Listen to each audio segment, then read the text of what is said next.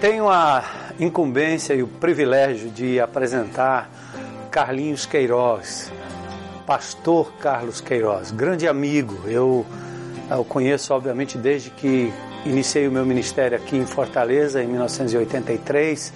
É um homem que tem uma história aqui no nosso país, inclusive fora do país, né, tendo vivido as, os conflitos lá em Angola, um homem conhecedor das lutas do homem africano e muito conhecedor também das lutas dos excluídos aqui no Brasil, do povo nordestino, um homem cheio de misericórdia, cheio de graça, um homem que tem um histórico na visão mundial, na própria Igreja de Cristo, com um histórico também de, de família, o seu pai, um pastor.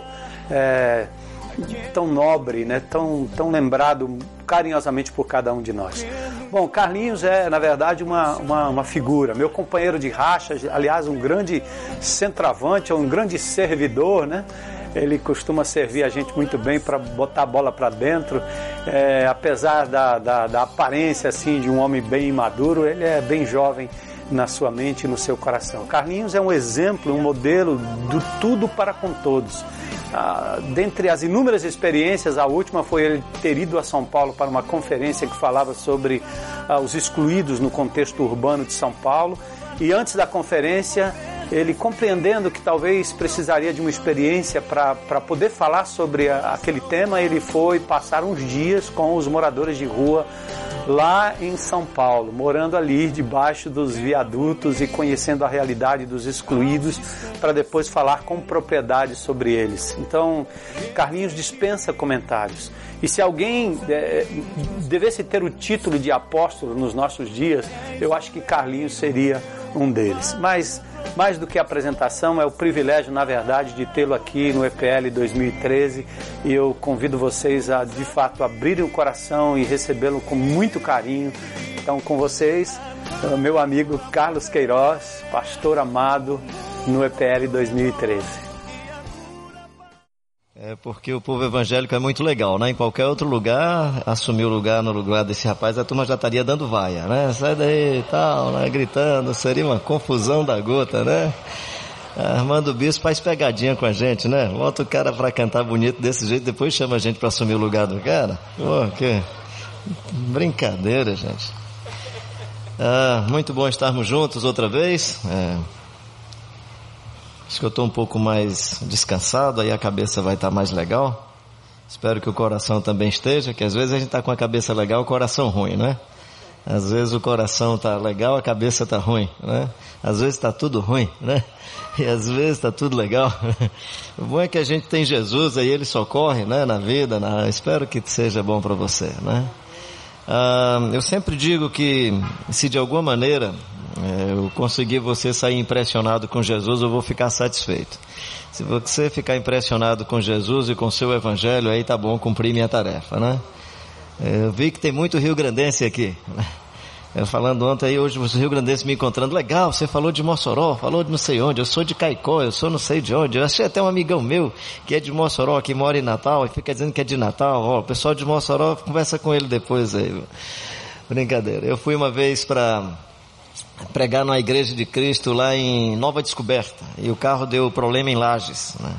Eu cheguei muito atrasado para o culto, já tinham cantado uns oito, nove hinos. O irmão que estava dirigindo o culto era meu amigo. Aí quando viu parando o carro assim, ele olhou lá do púlpito, ele olhou e me viu e disse: Carlinhos, por favor, venha, venha, venha rápido, né? Eu já vou passar a palavra para você. Eu fui adentrando assim no corredor do templo e uma garotinha, eu acho que aquela meninazinha devia ter uns, imagina uns oito anos por aí, né? Aí ela olhou, quando eu fui passando, ela olhou, ô oh, vó, e é isso pastor que a gente vai escutar, vó? a menina ficou numa frustração. Então, assim, eu espero que se você se quiser ficar frustrado comigo, pode ficar, fique à vontade. Eu queria que você ficasse animado com Jesus de Nazaré. Então, se eu puder de alguma maneira lhe animar, a se apreciar, a gostar, a se encantar com a vida do Jesus de Nazaré, eu vou me dar por satisfeito. Eu vou fazer o seguinte, vou, nós vamos colocar aqui alguns slides eh, do que nós falamos ontem, só para a gente ler, faz leitura mesmo. Você vai lendo, eu vou aí a gente retoma a nossa conversa, levando o Evangelho genuíno todo para com todos. É isso que está aí? Como é que tá aí? Vai lá, leu então vocês.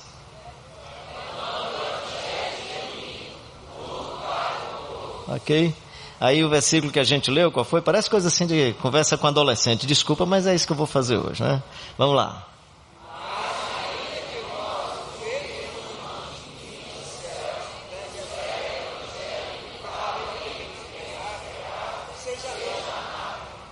Ok? É, Paulo diz que é tudo, mas tudo de Paulo não é tudo. Porque tem seus limites. Ele não vai fazer qualquer coisa, não vai quebrar sua ética, não vai romper com os princípios, com os valores que ele tem do Evangelho. E quando é todo Deus, também não é tudo de Deus. Porque nós não podemos assumir tudo de Deus. Tem coisas de Deus que nós não conseguimos assumir. Por exemplo, a, a onisciência de Deus, a onipotência de Deus toda a presciência de Deus. Há atributos de Deus que são peculiares e por isso que vai fazer parte de Deus e não da minha vida. Agora, tem aspectos na criação, fomos feitos à imagem e semelhança de Deus, que Deus repassou a todos nós. E o que é que é esse tudo? Então, tudo revelado sobre Deus. Tem aí já? Olha lá.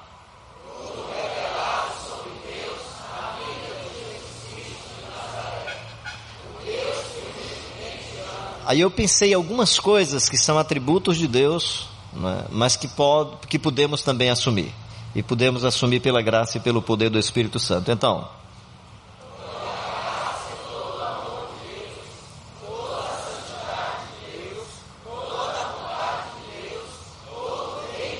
ok? E aí não somente todo, tudo de Deus, mas também o Jesus Cristo de Nazaré todo. E aí peguei quatro itens que eu acho que são importantes do Jesus Cristo de Nazaré. A gente podia ver isso aí ligeirinho?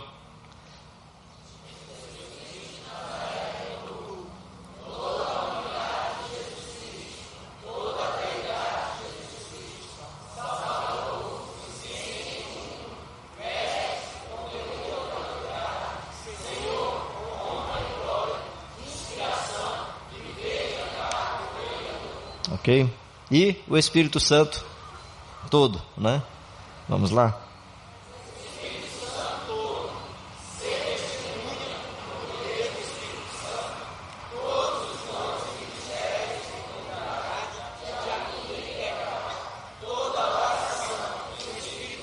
Ou seja, não há testemunho que não seja marcado testemunho significativo, relevante, que não seja marcado pelo poder do Espírito Santo. E sereis minhas testemunhas, recebereis poder descer sobre vós o Espírito Santo, e sereis minhas testemunhas tanto em Jerusalém, Judéia, Samaria, até os confins da terra. Lembrando que essa palavra, mártir ou martíria, que é traduzido para testemunha, ela primeiramente significa o que você é. Depois ela significa o que você diz. O mártir é o que você é. E martiria é o que você diz, é o que você comunica. Então não dá para comunicar sem primeiramente ser. Né? Então você é primeiramente testemunha do Jesus Cristo de Nazaré, marcado pela vida do Jesus de Nazaré. Aí faz sentido comunicar. Né? João Carlos Ortiz conta que no seu período de evangelização de jovens, discipulado de jovens na Argentina, um jovem que trabalhava numa rede bancária chegou para ele e disse: Olha, eu estou amando muito a Jesus, eu já posso e estou querendo falar de Jesus para os meus amigos. Ele disse assim: seus amigos, seus amigos perguntaram alguma coisa sobre a sua vida, se você está diferente ou não? Eles não perguntaram nada então não comece a falar agora não. Não estou dizendo que você tem que ser assim, só estou dizendo que se a vida não comunica, cuidado, porque se a sua vida não é bonita, se você não dá um bom testemunho, no momento que você evangeliza, a sua incoerência pode inclusive evangelizar quando a outra pessoa for evangelizar. Eu segui a Jesus para ser igual o cara aqui que é meu amigo, não sei o que e tal, ok? Então, e aí, ah, toda oração no Espírito Santo, né? O Judas diz, orando, Judas, irmão do Senhor, orando no Espírito Santo, edificando-vos na vossa fé santíssima, orando no Espírito Santo. E Paulo vai dizer que nós não sabemos orar como convém, mas o Espírito intercede por nós sobremaneira com gemidos inexprimíveis. E toda a palavra de Deus. E aí, quando eu estou falando de toda a palavra de Deus, eu estou falando, aí eu espero ser bem compreendido, eu estou falando para aquilo que está no texto bíblico como referencial, inclusive para critério da experiência fora do texto bíblico, ou seja, o texto bíblico também é quem avalia a nossa experiência subjetiva, mas não podemos descartar, pelo menos no meu entendimento, a possibilidade de Deus falar de outras maneiras para além do texto. Claro que o texto tem a sua superioridade, mas como é que os analfabetos às vezes compreendem Deus? Como é que nas tribos nativas, onde as pessoas não tiveram acesso ao texto bíblico, as pessoas compreendem sobre Deus? E quantas vezes você foi a carta lida e conhecida que alguém ouviu sobre Deus a partir do seu testemunho? Então, nesse sentido, toda a palavra palavra de Deus. Vamos ver como é que diz aí. Na natureza.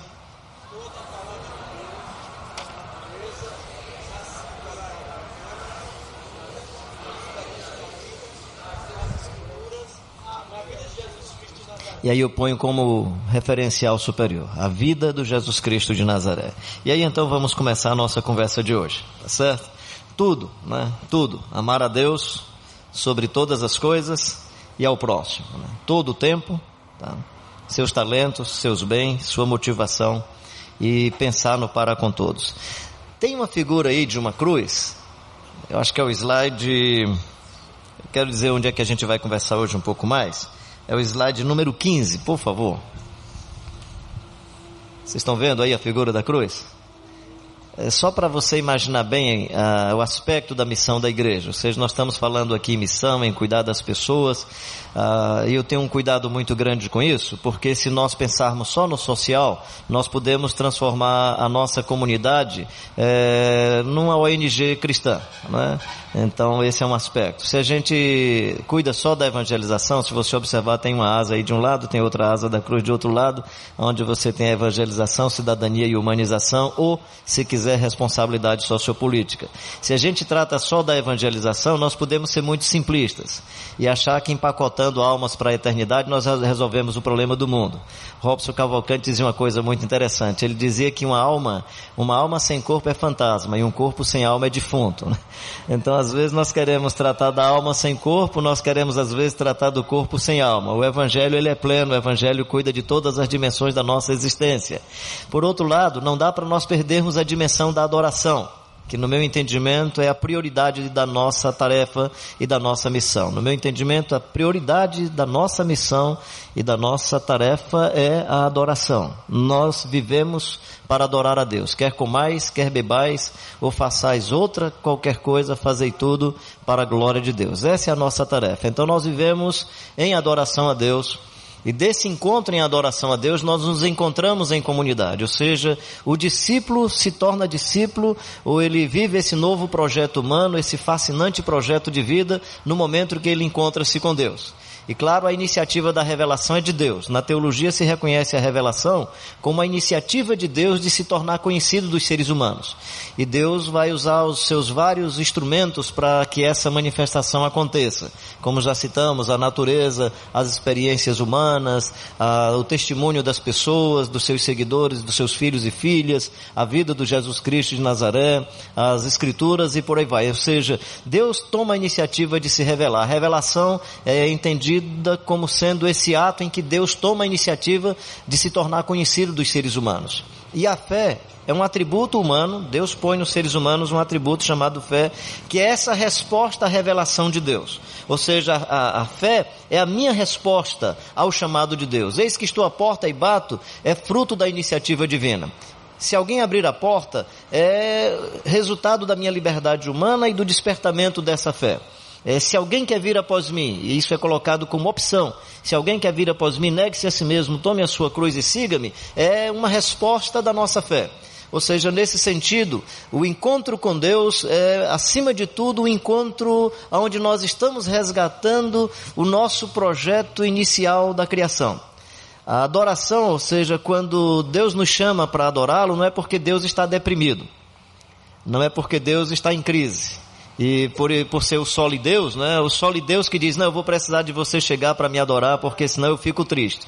Às vezes eu tenho certo, participado assim de certos momentos de adoração, que aí o pessoal que quer animar as pessoas a adorarem, vamos adorar a Deus para ver se a gente alegra o coração de Deus. Já imagina só se Deus se tornasse alegre por causa do nosso jeito de ser. Deus seria um Deus muito instável, né? Ou seja, o problema da adoração não é com Deus, é comigo. Eu é que tenho um problema. Eu é que preciso me aproximar de Deus, porque a diferença da idolatria e da adoração é porque me aproximando de Deus, eu vou ter a probabilidade de resgatar a minha natureza humana, o meu projeto inicial. Se eu me aproximo da idolatria, eu vou ter uma tendência a coisificar todas as minhas relações. Na idolatria você coisifica a divindade, na idolatria você coisifica as pessoas, você coisifica os seus sentimentos, você brinca com a vida. Na idolatria tudo se torna coisa, toda relação será coisificada. Então o grande risco da idolatria não é porque Deus vai ficar deprimido. O grande risco da idolatria é porque você vai deixar, você vai perder a sua sensibilidade humana mais profunda, a sua misericórdia, seu amor, a graça de Deus na sua vida, a sua sensibilidade de ser gente. O que é lamentável quando nós não adoramos a Deus é que nós vamos perdendo a nossa sensibilidade humana.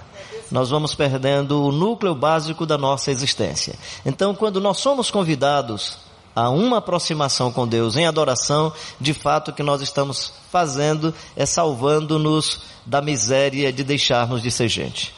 É, salvando-nos do inferno que está dentro da gente. E é salvando-nos da condenação final da nossa existência, que é viver eternamente distante de Deus. Essa talvez seja a coisa mais frustrante e mais terrível para um ser humano.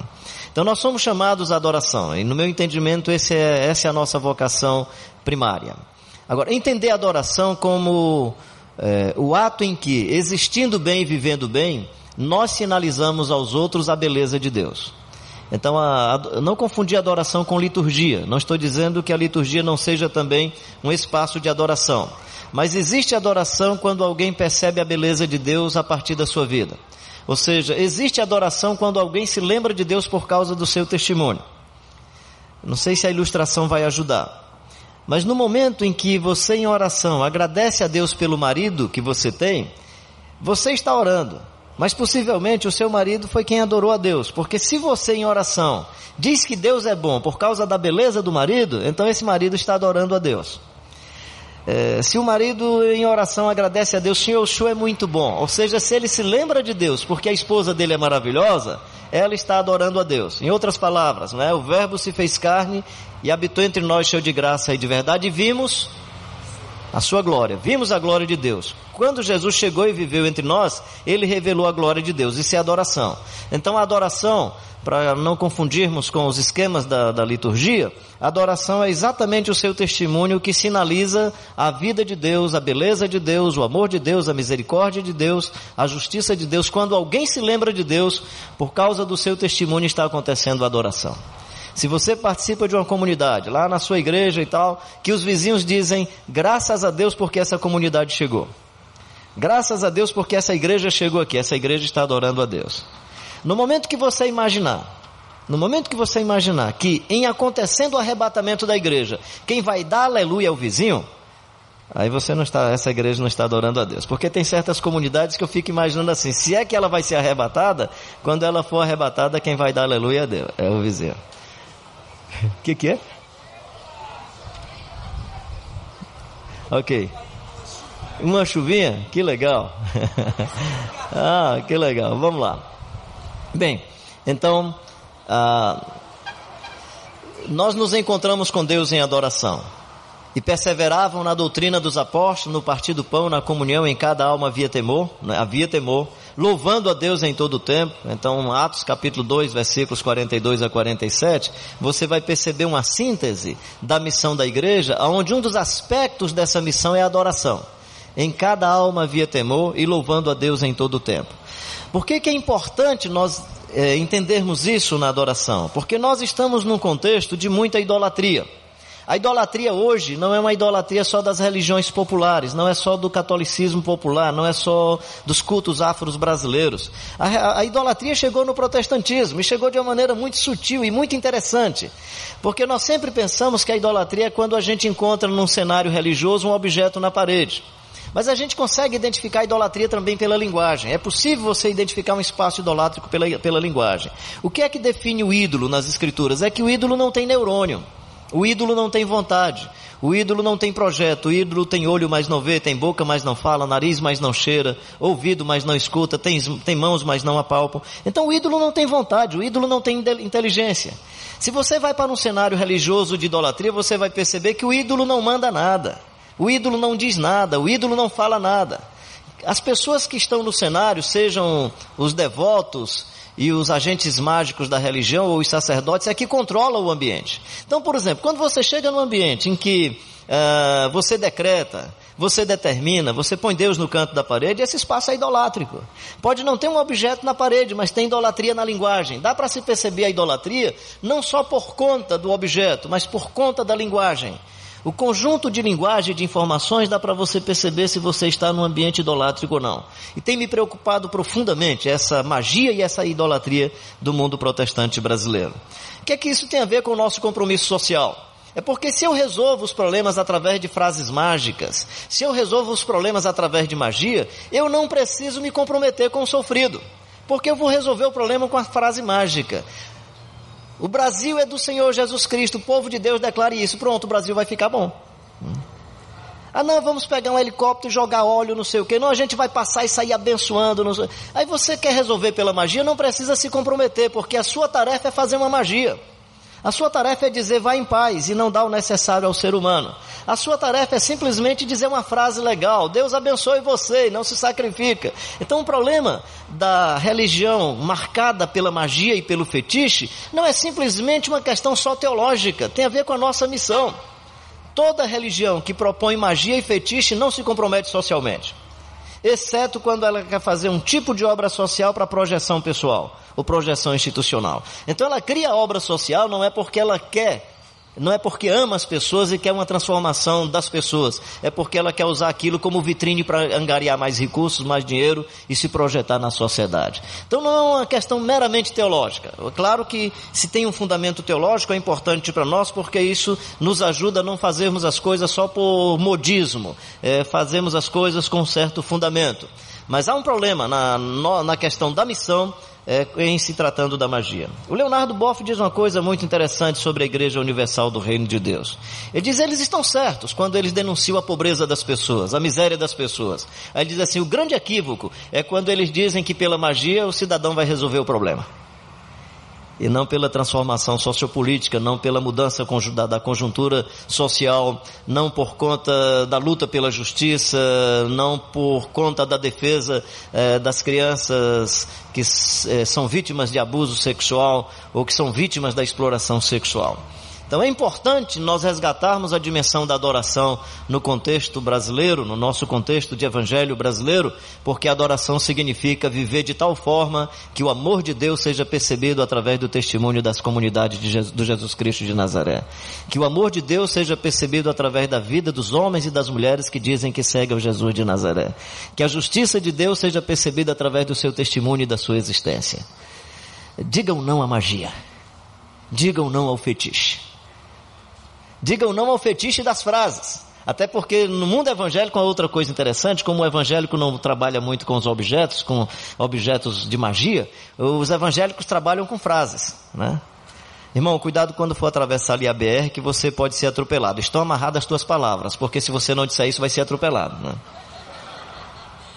Olha, você vai ver como você vai ser abençoado lá no, na igreja IBC.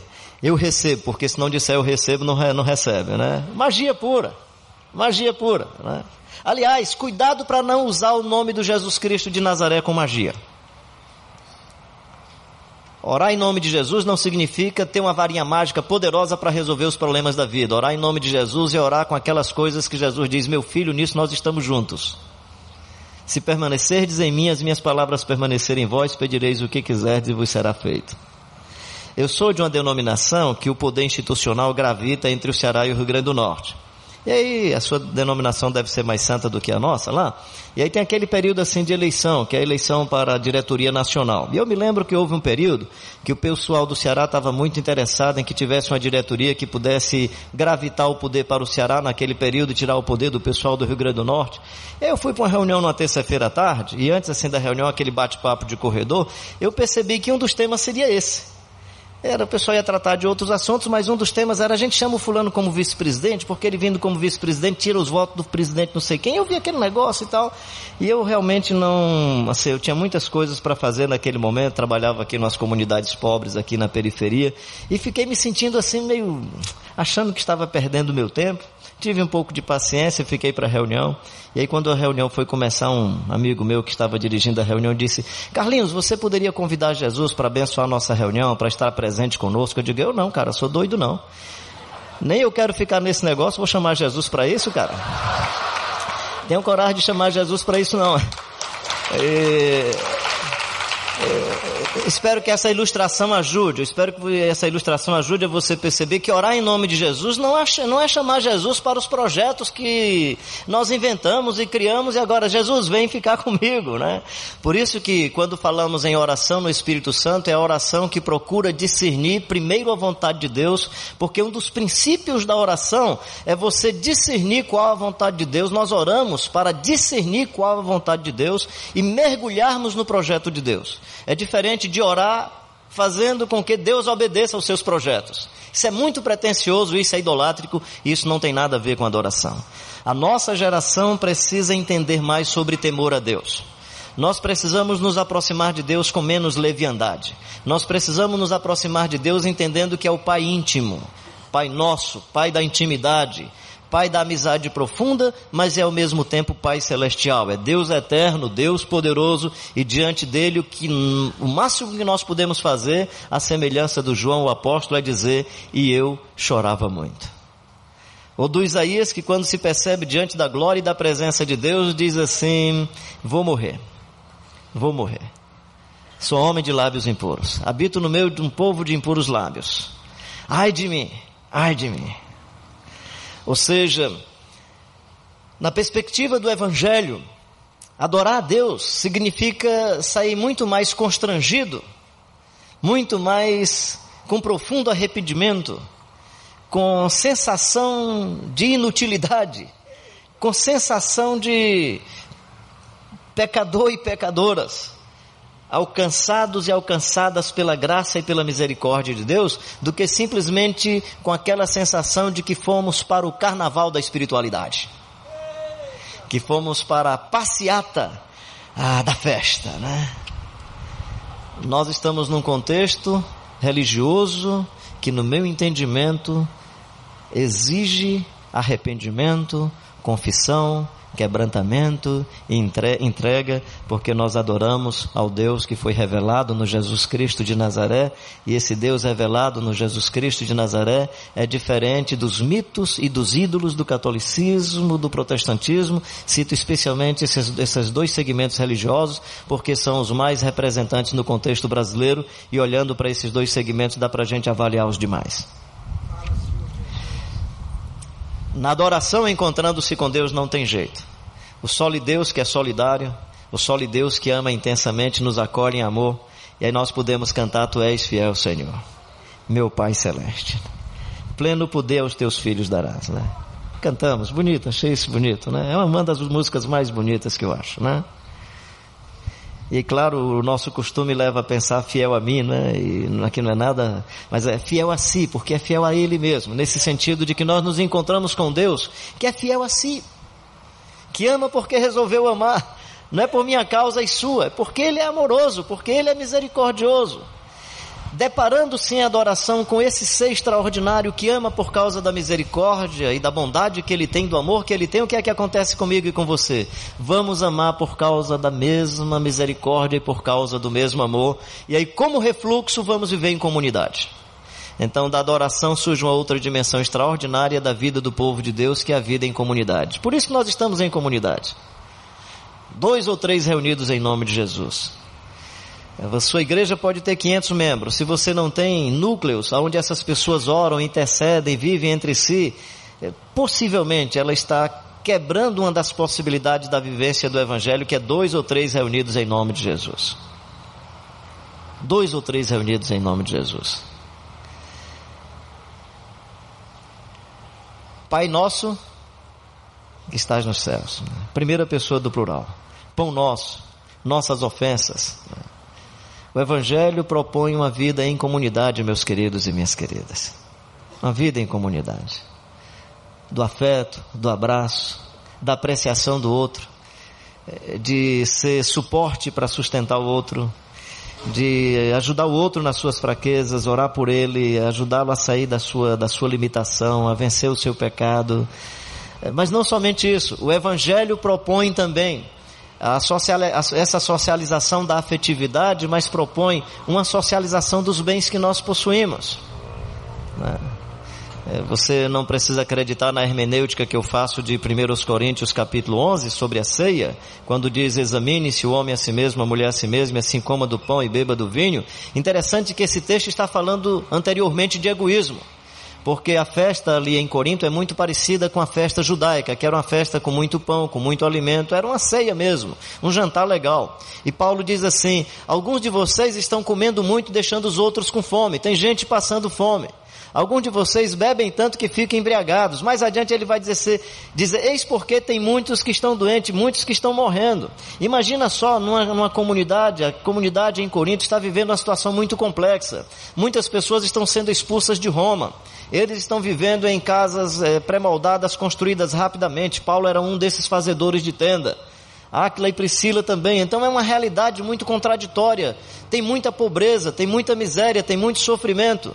E eu presumo que esse texto, e aí você não precisa crer plenamente nele, até porque é só uma iniciativa e estou indo nessa direção, buscando mais observação sobre o texto, então eu queria que você tivesse a mesma sensação que ainda está na minha cabeça, de verdade ou não, mas é de que a impressão que me dá nesse texto é muitos estão doentes e morrendo porque eles estão sem comer.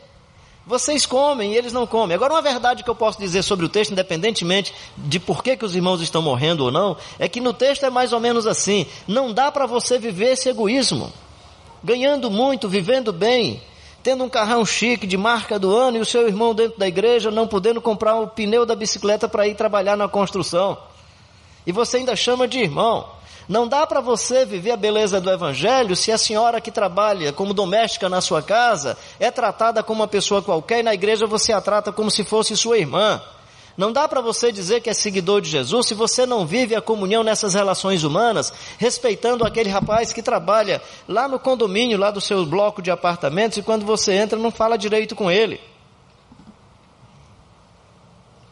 Não dá para você viver o Evangelho se você não cuida em comunhão da sua própria alma, do seu próprio coração, dos seus irmãos e irmãs. E não dá para viver a beleza do Evangelho se você não percebe que a natureza até agora geme, aguardando a restauração dos filhos de Deus. Portanto, é uma comunhão com a natureza, que consegue olhar as aves dos céus e os lírios do campo, que consegue olhar para as cabras monteses e fazer poesia, que consegue olhar para o pardal e a andorinha na cumieira do templo e tirar daí palavra de Deus. Ou seja, é uma comunhão com a natureza, é uma comunhão com a vida. Nós vivemos em adoração a Deus para que, como desdobramento dessa adoração, nós possamos viver a missão da comunhão com o nosso próprio coração, com a nossa singularidade, com a vida dos nossos irmãos e irmãs, com os nossos familiares, com a igreja que nós fazemos parte, com a sociedade onde nós vivemos, com a cidade onde você vive e em comunhão, acima de tudo, com a vida do Jesus Cristo de Nazaré. Com a vida do Jesus Cristo de Nazaré. Mas eu e você estamos vindo de outras experiências. E aí precisamos de desintoxicação. E aí vem a missão da edificação dos filhos e filhas de Deus, que nós chamamos de discipulado. E por favor, o que eu estou chamando de discipulado não é a formatação para que o indivíduo seja adequado ao seu contexto social, ao seu segmento religioso. Isso já faz muito bem do ponto de vista social. Né? Mas assim, você começa a identificar o indivíduo pela entonação da voz. Meu amigo, minha amiga, ou seja, ele é de tal forma, isso tem a ver com esse modelo industrial de produção, aonde todo mundo numa produção em série tem que ser muito parecido um com o outro o jeito de vestir, o jeito de andar, o jeito de falar. Se você passa cinco minutos, dez minutos conversando com a pessoa, você é capaz de identificar a denominação que ele participa, sem ele dizer qual denominação ele participa. Pela linguagem, pelo trejeito. Ou seja, o que nós chamamos muitas vezes de discipulado é transformar, é formatar o indivíduo para o nosso segmento religioso. No evangelho discipulado é viver de tal maneira que as pessoas possam, inspiradas na vida do Jesus Cristo de Nazaré, andar como ele andou, viver como ele viveu, ser como ele é. Então você pode, no contexto denominacional, formatar bem um pastor. Você pode, no contexto denominacional, formatar bem um presbítero. Você pode, no contexto denominacional, formatar bem um diácono. Se fizer isso e fizer com que o cara seja um marido bacana, é pastor, mas é também um marido legal. Aí tudo bem, quem sabe você está discipulando. Mas o discipulado será identificado não pela estética e pelo arquétipo religioso, mas será identificado pela integridade, pelo bom caráter, pela vida que o indivíduo assumiu. E aí nós vamos identificar os discípulos pelo conjunto de virtudes. Feliz os pobres, ou humildes de espírito, né? ou pobres em espírito, porque deles é o reino dos céus. Só uma coisa interessante nesse texto, né? Porque geralmente você vai chegar numa comunidade e a pessoa vai dizer assim: eu não tenho poder econômico, eu não tenho poder político, eu não sou socialmente influente, mas eu sou rica espiritualmente. Aí todo mundo, aleluia, né? Jesus está dizendo que feliz não é o rico espiritualmente. Jesus diz feliz o pobre de espírito. Feliz o homem e a mulher que não confia na conta bancária, não confia no poder político, não confia na influência social e não confia na sua própria espiritualidade. Feliz o homem e a mulher que despojado e despojada de tudo, confia exclusivamente em Deus. Feliz o homem e a mulher que não tem consigo expectativa de reconhecimento, de prestígio, de fama, que não tem expectativa de aplauso. Feliz o homem e a mulher que vive essa dimensão do Evangelho, onde ele reconhece que toda glória, toda honra, todo louvor, tudo que é digno pertence a Deus e tudo que você tem que é digno em você veio como refluxo da presença de Deus em sua vida. Essa é a beleza da edificação. E aí a edificação acontece nas nossas disciplinas de espiritualidade. A oração é missão da igreja edificar. Edificar pela oração, pelos dons e os ministérios, né? é, pelo exercício, e aí nem todo mundo, dependendo da sua saúde, mas eu acho que o exercício do jejum é uma das coisas extraordinárias nas Escrituras como disciplina pessoal. Não é nem como barganha com Deus, é como disciplina, disciplina espiritual. Ou seja, se você consegue controlar o que come, o quanto come, você vai controlar outros apetites da vida. Outros apetites da vida, né? Ah, algumas pessoas que me conhecem sabem que eu gosto de fazer peregrinação. Né? A minha próxima peregrinação, quem é de Mossoró, se quiser, no dia 16, bem cedo, eu vou estar ali no Jucuri, pegando a BR-405, vou aí andar mais ou menos, estou calculando uns 140 a 145 quilômetros. Vou ali pela BR e tal, entro para a cidade de Felipe Guerra, depois vou para aqueles povoados ali na, no Vale do, do Apudi, mas uma das coisas mais extraordinárias dessa história, né? Eu comecei fazendo isso muito mais, ou aventura, mas também querendo fazer uma ponte entre os lugares onde meu pai evangelizava a cavalo, eu resolvi ir a pé.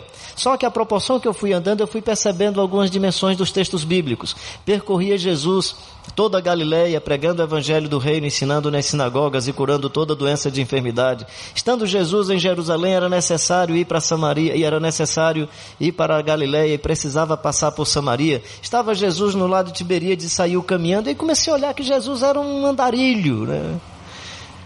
Aliás, aquela senhora só toca na orla da vestimenta de Jesus, aquela senhora que tinha um fluxo hemorrágico há 12 anos, que aquela enfermidade lhe atormentava, ela só tocou na orla da vestimenta de Jesus porque Jesus não ia a 80 por hora. O cego de Jericó só deu tempo de gritar: Jesus, filho de Davi, tem compaixão de mim, porque Jesus não estava aí a 60 por hora, estava caminhando. Né? E aí comecei a perceber algumas coisas bonitas desses, desses textos. Depois eu descobri que é o ambiente onde você ou depende de Deus ou. Não dá para levar muita coisa. Não dá para levar uma grande mala. Não dá para levar muita roupa. Não tem como levar muita coisa. Tem que ir só você se descobrir como pessoa, se descobrir como ser humano, perceber a provisão de Deus. Não esqueço, chegando uma vez no templozinho da Assembleia de Deus, do lado tinha uma casinha, me aproximei, comecei a conversar com o casal, eles me acolheram muito bem, me deram água para lavar as mãos, lavei os pés, inclusive, os pés estavam muito quentes. Eu tinha andado naquela manhã de 5 e meia da manhã até 11 e 30, cerca de 25 a 27 quilômetros, mais ou menos. Tinha saído de um lugar chamado Apanha Peixe, em Caraúbas, e ido até a barragem de Santa Cruz. E eu lembro que eu cheguei, quando eu já estou de saída, a senhora chega assim e diz, eu não sei, eu não sei se o senhor vai aceitar ou não, mas eu estou aqui, a única coisa que eu tenho é esse pacotinho de arroz, esse pacotinho de feijão. O senhor aceita que eu eu digo, olha, eu tenho uma regra comigo que é não pedir nada a ninguém na estrada, mas não rejeitar nada que alguém esteja me doando. Aí ela me deu aquele pacotinho de feijão, pacotinho de arroz, fiquei pensando, vai ser mais peso e tal, né? Andei mais ou menos uns quatro quilômetros, cheguei numa casinha de taipa, tinha um senhor, uma senhora, duas crianças, e aí começamos a conversar e tal. Daqui a pouco ela pedindo desculpa que nem um cafezinho tinha para me oferecer. Aí eu fui, olhei, percebi que o fogareiro, a lenha não estava acesa, estava tudo apagado. Aí eu disse assim: "E o que é que vocês comeram hoje? Hoje nós não comemos nada." Aí ela disse: Ontem à tarde eu tinha umas bolachinhas em casa, meus filhos comeram, mas eu e meu marido desde ontem que não comemos. Aí eu disse: Então pronto, a gente vai fazer aqui um prato legal, porque eu tenho feijão e arroz. Ela disse: Não, ovo caipira eu tenho, a gente vai fazer já já. E aí eles fizeram lá, e eu belisquei um pouquinho só para estar junto com eles, porque eu já tinha comido lá na casa do casal também, né? E aí você percebe o cuidado de Deus, a provisão de Deus. Eu estou apenas dizendo para você o seguinte: nós precisamos resgatar as disciplinas de espiritualidade da oração, do jejum, da contemplação, da solitude, da peregrinação, da mesma forma como dieta não é a mesma coisa que jejum, caminhar não é a mesma coisa que peregrinar. Porque há todo um critério da peregrinação que é não levar dinheiro, cuidar, esperar que Deus providencie as coisas. Que na verdade eu fico lamentando profundamente a minha miséria, a minha desgraça, porque eu só faço isso como ensaio. Era para ser a vida toda assim. Né? Na verdade, quando eu vou e volto, aí Jesus fala para mim assim: Meu filho, você é muito frouxo, só aguentou sete dias, né? A minha vida foi assim. Mas pelo menos como exercício, né? Até para que o paradigma da peregrinação fique em nossa cabeça. E descobramos que nós somos peregrinos nesse mundo, meus queridos e minhas queridas. Nós estamos de passagem. E você não vai levar nada mais, nada menos do que o núcleo básico que está dentro de você, criado à imagem e semelhança de Deus. Você não vai levar o brioso. Azulão não vai com você. Ricardo Barbosa uma vez perguntou, Carlinhos, quando você morrer, quer estar vestido com brioso ou com azulão? Aí eu disse, ah, cara, eu quero estar vestido com brioso. Aí ele disse, por que você gosta mais dele? É porque você acha que vai ficar um defunto mais bonito? Aí eu disse, não, cara, é porque eu quero matar um dia esse desgraçado comigo.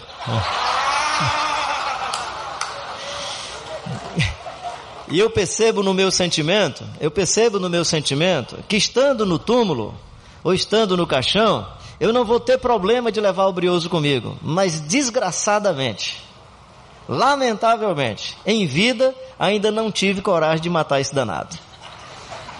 E Jesus diz: se o grão de trigo caído na terra não morrer, fica ele só, mas se morrer, produz frutos. Ou seja, Jesus está falando a todos nós sobre um tipo de sepultamento e um tipo de morte que é morte voluntária.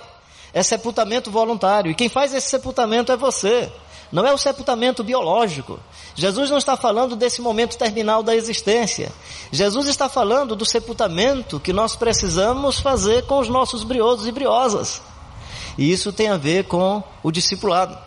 Ou seja, a edificação é nos desintoxicarmos, é, nos desvencilharmos de todos esses acessórios que não dizem respeito à profundidade da vida e da nossa existência. Aliás, o Salomão foi o cara até Jesus aparecer. Depois que Jesus apareceu, a história do Salomão acabou-se. Jesus diz: Olha as aves do céu, olha os lírios do campo e olha o Salomão. E aí ele diz assim: o Salomão não acrescentou um palmo à vida dele. Ou seja, o cara fez, fez, fez. É como se Jesus disse: aquela história dele de que tudo é vaidade, ele está certo. A suma de tudo, o próprio Salomão vai dizer no final: é tema a Deus e obedeça aos seus mandamentos. Isso tem a ver com discipulado. Então vamos de novo lembrar aí a cruz: adoração, comunhão e edificação. Perseveravam na doutrina dos apóstolos, edificação. Orando todo dia ou em todo o tempo, edificação. Partiu o pão de casa em casa, comunhão vendia suas propriedades e bens e distribuía à medida que alguém tinha necessidade. A questão não é só vender a propriedade. Eu acho que não é essa a questão mais profunda no texto. A questão é sensibilidade à necessidade dos irmãos e irmãs. Acho que esse é o foco.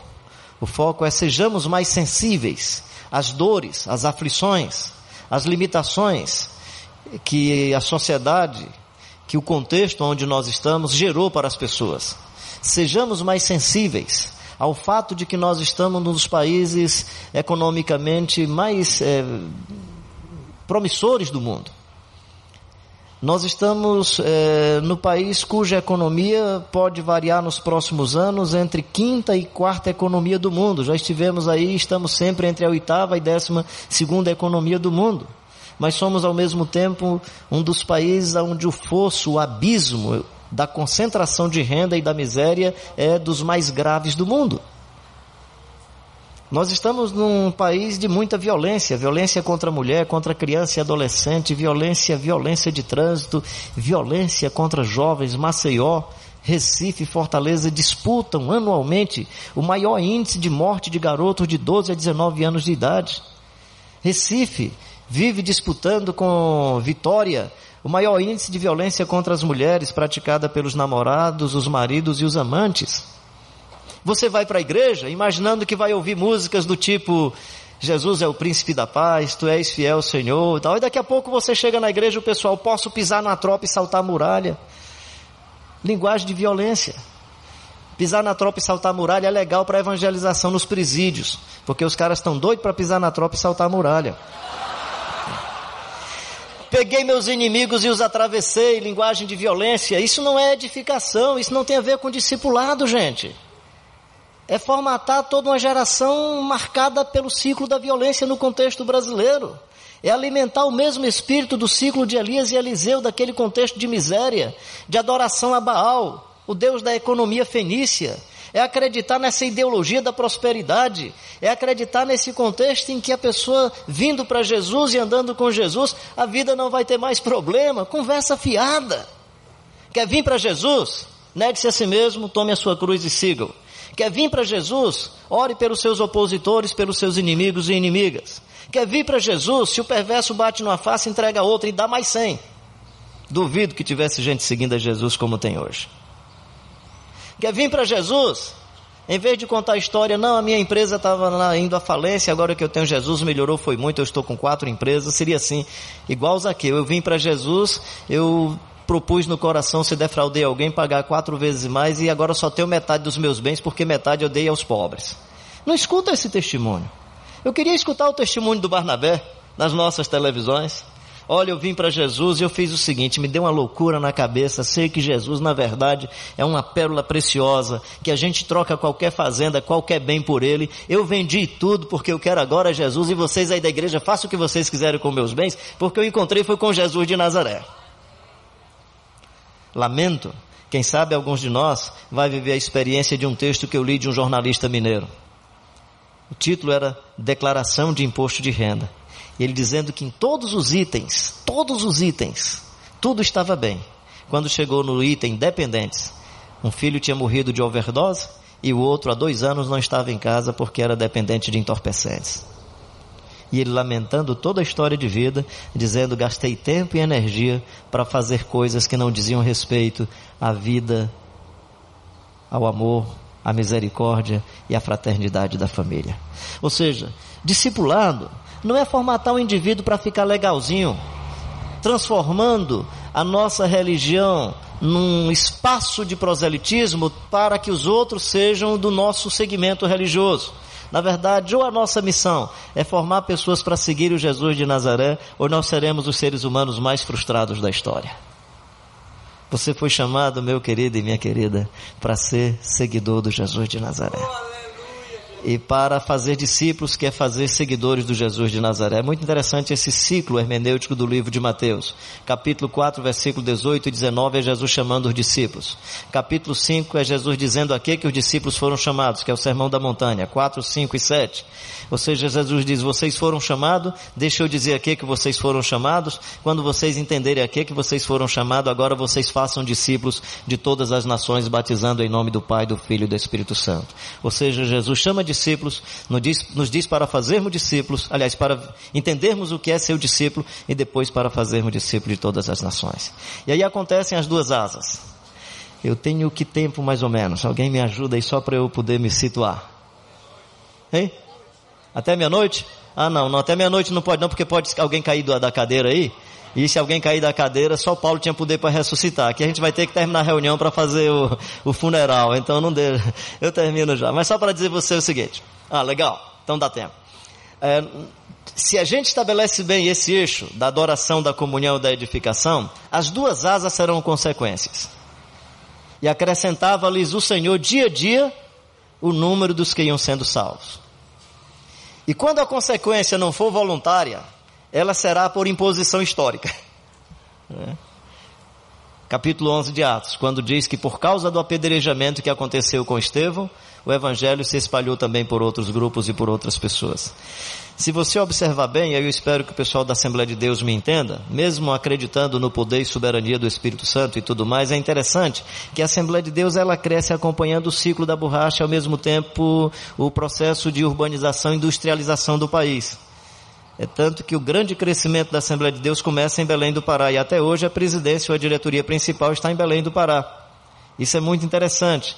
Ou seja, os processos migratórios também são processos naturais da evangelização. O que é que eu estou querendo dizer com isso? Esperar o processo migratório? Não. O que eu estou dizendo é mais ou menos o seguinte: se você é um seguidor de Jesus, não tem jeito. Até na migração você vai viver o evangelho e as pessoas vão se converter. Se você é um seguidor de Jesus, não tem jeito. Você é médico como função secundária.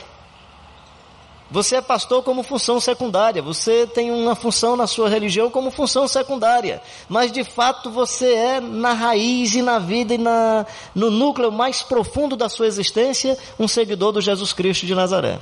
E aí, sendo um seguidor do Jesus Cristo de Nazaré, você vai transpirar e viver o poder de Jesus e a graça de Jesus, não por sua causa, porque o Espírito Santo se encarrega de fazer isso, meu querido e minha querida.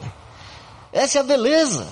Essa é a grande graça do Evangelho, é o Deus que habita em nós, que nos convence do pecado, da justiça e do juízo e nos inspira a viver a vida do Jesus de Nazaré. Aí você evangeliza, aí você faz obras sociais. No nosso tema é tudo, tudo para com todos, tudo para com todos. Né? Tudo para com todos. Esse para e com, acho que Paulo não tinha essa intenção. Mas é Paulo Freire que vai falar sobre isso. Ele diz que no social você faz para ou no processo pedagógico você faz para ou com. Ele diz que o com é interessante, mas eu presumo que tem uma linha tênue aí na questão do, do com. Né? É que geralmente quando nós falamos fazer com o outro, tem a ver com questões conjunturais mais complexas. Lutar pela justiça. E aí nós precisamos de parcerias. E a igreja, nesse aspecto, precisa ter discernimento. Quem são os parceiros? Com quem nós podemos, por exemplo, no evento da Copa e na probabilidade de muita exploração sexual de crianças e adolescentes, como que nós podemos, com a igreja, nos vincularmos a outros segmentos que estejam nessa mesma luta? Em nome da luta, fazer o que o John Stott chamava de cobeligerância, que é em torno daquela luta, não interessa a teologia do outro Interessa qual é o propósito e se estamos juntos no mesmo propósito. Então, o com e para. O para é mais assistencial, porque é para o outro e não tem jeito. Nós temos que também fazer assistência. O Haiti, na sua dificuldade, tem que se fazer alguma coisa, não por muito tempo, porque senão promove o agente compadecido e gera inércia no agente, na, na pessoa necessitada. Né? É, então, que missão nós precisamos fazer? Em algumas ocasiões eu queria lhe animar a fazer para ou pelo outro. O outro está numa situação que precisa, não tem como se socorrer, não tem para onde correr. E quem sabe você tem que ajudar. Né?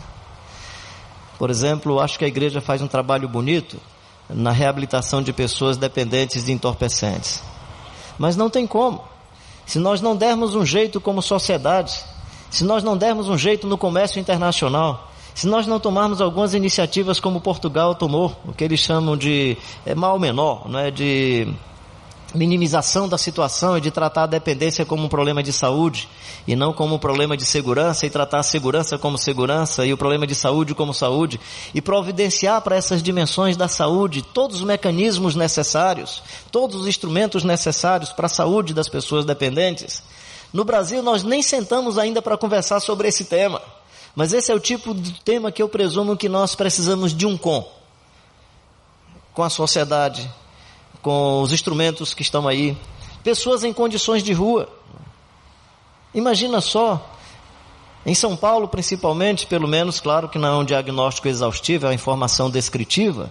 As pessoas que vivem em rua em São Paulo, um grande, um grande número é de trabalhador e trabalhadora, o indivíduo que não consegue pagar a passagem integrada do metrô e do ônibus para ir para sua comunidade e começa a ficar de segunda-feira a sexta, depois não volta mais para casa, daqui não volta mais com 15 dias, daqui a pouco encontra ali uma companheira, uma pessoa na, na, na, na, na praça e esquece a família.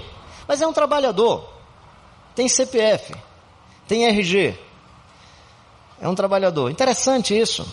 O que ele não tem é um local adequado para tomar banho. O que ele não tem é um lugar que dê o um mínimo de segurança para dormir. Aqui só um parênteses, né? É, quando eu estou nessas condições com essas pessoas, eu me sinto sem a marca da besta. Porque a Bíblia diz que quem pode comprar e vender tem a marca da besta. E quando eu estou nessa condição, eu percebo que eu chego no restaurante os caras ficam me olhando. Você entra assim numa loja, o cara fica te olhando, ele dá a impressão que você vai roubar. Aí quando eu vou todo arrumadinho, o cara diz, o que é que o senhor quer comprar? Eu digo, vixe, vim com a marca da besta, né? Então parece-me que marca da besta, eu não sei se eu estou interpretando o texto ou a experiência, mas marca da besta me parece que não é um chip aí na mão direita e na testa. Marca da besta é tá na cara que ele pode comprar. Aliás, se você for para o texto do Apocalipse, o texto está falando sobre pessoas inseridas no mercado e pessoas fora do mercado, naquele contexto do Império Romano. Então, eu estou hoje com cara de quem tem a marca da besta. Mas assim, só para dizer para você o seguinte: a nossa missão é para e com. E aí tem a ver com chamado e vocação. Tem a ver com chamado e vocação. Não adianta você querer se envolver com promoção de justiça se Deus não chamou você para essa tarefa. Não adianta você querer ser, fazer filantropia se Deus chamou você para outra coisa. Então, primeiro discernir a sua vocação, discernir o seu chamado. Não adianta pensar em evangelização e aí sim é tarefa de todos nós, mas não adianta pensar em evangelização transcultural se você não tem uma habilidade para outras línguas, se você não consegue se adaptar a outros contextos culturais. Por isso que em evangelização os missiólogos vão dizer, vão, vão usar umas categorias simples, que é o E1, E2 e E3, que eles vão chamar de evangelização 1, evangelização 2 e evangelização 3. E com essa explicação eu vou tentando aqui dar o meu encerramento. O que é que é evangelização 1? É aquela evangelização onde você não precisa sair do seu, da sua comodidade. Por exemplo, Aliança Bíblica Universitária, o estudante evangelizando o estudante. É o espaço onde ele está no seu próprio ambiente da escola, não precisa. Aquele deslocamento ele já vai fazer. A vizinha evangelizando a amiga ali do, do vizinho do apartamento, da sua residência. Uh, o atleta de Cristo, por exemplo. Simples. Para o João Leite ter se aproximado do Tafarel e nesse diálogo e na sua convivência, na hora do treino, depois do treino, conversar sobre Jesus. E aí Jorginho e quantos outros, não é? É Alex, né? É, que aí vai lá e conversa com seus amigos da, da Fórmula 1, o pessoal, e aí vai, né? Então, assim, esse é o que seria o chamado é, evangelização. A evangelização 2, o que os missiólogos vão dizer, é aquele tipo de evangelização onde você não precisa aprender um dialeto, idioma, mas você precisa sair de um certo conforto da sua condição de vida para se aproximar dentro do seu, da sua própria geografia, do seu próprio ambiente, se aproximar de um outro grupo, de um outro segmento social que não vive muito do jeito do nosso pessoal. Tinham jovens lá na nossa comunidade que eles tinham um jeito legal para compartilhar com os funkeiros, né? Os caras do funk, né? E, e, era engraçado, uns penteados assim e tal. Eu não consigo fazer aquele topete, né? Para mim não dá, né? Eu, eu, lembro que uma vez eu chamei um desses jovens assim para, eu avisei uma semana antes, eu disse, cara, tu vai celebrar a ceia comigo, né? Aí ele, ah, é, que legal, pastor. Eu digo, então tu ora aí na semana, lê mais a Bíblia, né? Só que eu acho que não sei se para provocação, ele deu uma penteada no cabelo diferente, veio com um tênis de uma cor, outro, do cara veio todo mais, mais psicodélico do que qualquer outra vez, né? Mais extravagante, exótico do que em qualquer outro momento. E aí um líder chegou para mim, o senhor vai chamar o fulano para celebrar? Eu digo, Vou, cara. Ele, desse jeito que ele tá, não, a diferença dele é porque o meu topete é só do lado, não tem em cima, e o dele é tirado, né? Eu brinquei e tal. Mas assim, aí você precisa desse cara, que por mais que eu não entenda, eu percebo que ele tem um tipo de linguagem, um jeito de ser, que ele se aproxima do outro e consegue. Por exemplo, seria uma tortura. Quando eu vou para essas caminhadas de, em zona rural, que vai um grupinho maior, a Dinha vai comigo. Né? Aí eu fico feliz que ela vai comigo, eu tenho mais apoio e tal, ainda tem um cheirinho aqui e acolá.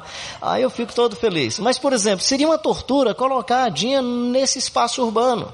Ela tem um nariz muito sensível. Eu consigo abraçar os caras, conversar, não tem um problema, mas ela tem um nariz sensível. Seria uma tortura para ela. Ela iria sentir náuseas, eu presumo. Então, assim, entender a vocação. Mas o E2 é esse, é esse deslocamento que você faz. Você sai de um certo tipo de comodidade, mas você tem certas habilidades, tem toda uma história de vida, tem todo um jeito e uma cultura que não prejudica e facilita essa aproximação. E o E3 é o que os missiólogos vão chamar de missão onde o deslocamento é mais prolongado e mais mais complicado, mais complexo, ele vai exigir, por exemplo, a compreensão de um novo, de um novo idioma ou de um novo dialeto, ele vai exigir a compreensão de é, é, sentar à mesa e saber que, por mais que você fique constrangido, se você não pegar a coxa da galinha, você está dizendo que você é um visitante que não quer, acolher, não quer aceitar a oferenda. Não é? Eu tive situações constrangedoras em Angola é, em Angola não, desculpe, num dos países da África. Eu me lembro, nós fomos visitar um dos países, estava eu, estava um, um senhor presbiteriano do Zimbábue, ele era muito mais assim comedido, e claro, eu também estava lá com o meu cuidado, né? Mas impressionante, a recepção era as senhoras fazendo dança na frente dos homens de maneira bem exótica e bem erótica, né? E eu ficava todo sem jeito, o coitado do cidadão ficava com a prancheta assim, cobrindo ali abaixo do umbigo e tal, todo sem jeito, né? E eu não sabia o que fazer, se eu corria, se eu ficava e tal. A minha vantagem é que assim, eu ficava mais ou menos aqui, batendo o umbigo, eu ficava sem jeito, né? Até você chegar, começar a falar da graça de Deus, dos valores do Evangelho, de outros princípios da vida, que a mulher não pode ser objeto de cama e mesa, que não pode ser o objeto da recepção de um visitante, que não pode ser tratada dessa maneira, até você ir fazendo esse tipo de elaboração, pacientemente, com muita graça, com muita direção de Deus, você vai ter que saber que é esse contexto que você vai. Por isso que eu digo que esses missionários transculturais são todos malucos. Pode olhar, se eles ficar muito tempo na igreja, vai dar um maior trabalho ao pastor, à liderança, porque é um pessoal meio maluco. Me desculpa se tem algum aqui, mas é isso mesmo. Até porque você não vai fazer bem se não fizer isso. Então, só para dizer para você o seguinte: né? a evangelização não é tarefa de transcultural. A evangelização não é a tarefa de quem sai de casa. A evangelização é de todos e todas. A missão social é de todos e todas. E missão social não é uma responsabilidade da igreja, é uma missão da igreja. A diferença da responsabilidade é quando você tem um outro negócio e agrega o social para aumentar o valor do seu negócio. Ou seja, responsabilidade social um posto de gasolina pode ter. O negócio dele é lucrar vendendo gasolina. Mas aí ele faz também uma obra social. Para quê? Para agregar valor ao produto dele. Na igreja, obra social, tarefa social, não é uma responsabilidade, é missão inerente à igreja. Ou seja, você comunica o evangelho falando, você comunica o evangelho vivendo e você comunica o evangelho através das boas obras. As boas obras são também uma forma de comunicação e uma forma de evangelização. Nesse sentido, eu digo que nós temos a diaconia da evangelização, a diaconia social e política, nós temos a diaconia da justiça, a diaconia da edificação, a diaconia da inspiração no momento de louvor. O que eu estou fazendo aqui, eu presumo que seja uma diaconia. Se não for uma diaconia, não serve. Porque se não for um serviço, não serve. Qual o grande risco?